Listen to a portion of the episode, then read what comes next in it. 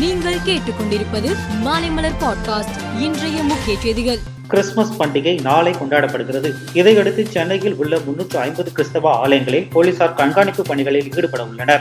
கூட்ட நெரிசலை பயன்படுத்தி திருட்டு உள்ளிட்ட குற்றங்கள் நடைபெறுவதை தடுக்கும் வகையில் குற்றப்பிரிவு போலீசார் சாதாரண உடைகளிலும் மாறு வேடங்களிலும் ரோந்து செல்ல அறிவுறுத்தப்பட்டுள்ளது. தமிழகத்தில் வெளிநாட்டு விமானங்கள் வந்திறங்கும் அனைத்து விமான நிலையங்களிலும் இன்று முதல் கொரோனா பரிசோதனை மீண்டும் தொடங்கியது.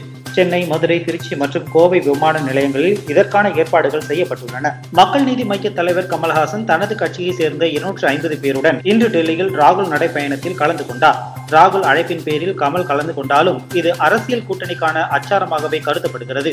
எனவே காங்கிரஸ் அணியில் இடம் பிடிக்கவே இதை ஒரு வாய்ப்பாக பயன்படுத்திக் கொண்டதாக கூறப்படுகிறது. கொரோனா பரவலை கட்டுப்படுத்த விமான நிலையங்களில் பயணிகளுக்கு பரிசோதனை தீவிரப்படுத்தப்பட்டிருக்கிறது. இந்த நிலையில் சீனா உட்பட ஐந்து நாடுகளில் இருந்து வரும் பயணிகளுக்கு கொரோனா பரிசோதனை கட்டாயம் என்று மத்திய அரசு அறிவித்துள்ளது. குஜராத்தின் காந்திநகர் பகுதியை சேர்ந்த பிரிஜ்குமார் யாதவ் என்பவர் தனது மனைவி மூன்று வயது மகனுடன் அமெரிக்கா மெக்சிகோ எல்லையில் உள்ள ட்ரம்ப் சுவரை சட்டவிரோதமாக ஏறி கடக்க முயன்றார். அப்போது பிரிஜ்குமார் கீழே விழுந்து இறந்தார். இது குறித்து குற்றப்புலனாய்வுத்துறை விசாரணை நடத்தி வருகிறது. சட்டவிரோதமாக இவர்களை அழைத்து வந்தது யார் என்று அவர்கள் விசாரித்து வருகிறார்கள். வங்காளதேசத்துக்கு எதிரான இரண்டாவது டெஸ்டில் விக்கெட் கீப்பர் ரிஷப் பண்ட் அபாரமாக ஆடினார். சதம் அடிப்பார் என்று எதிர்பார்க்கப்பட்ட அவர் தொன்னூற்று மூன்று ரன்னில் ஆட்டமிழந்தார். இந்த நிலையில் சதம் அடிக்க இயலாமல் போனது தனக்கு எவ்வித வருத்தத்தையும் ஏற்படுத்தவில்லை என்று ரிஷப் பண்ட் கூறியுள்ளார்.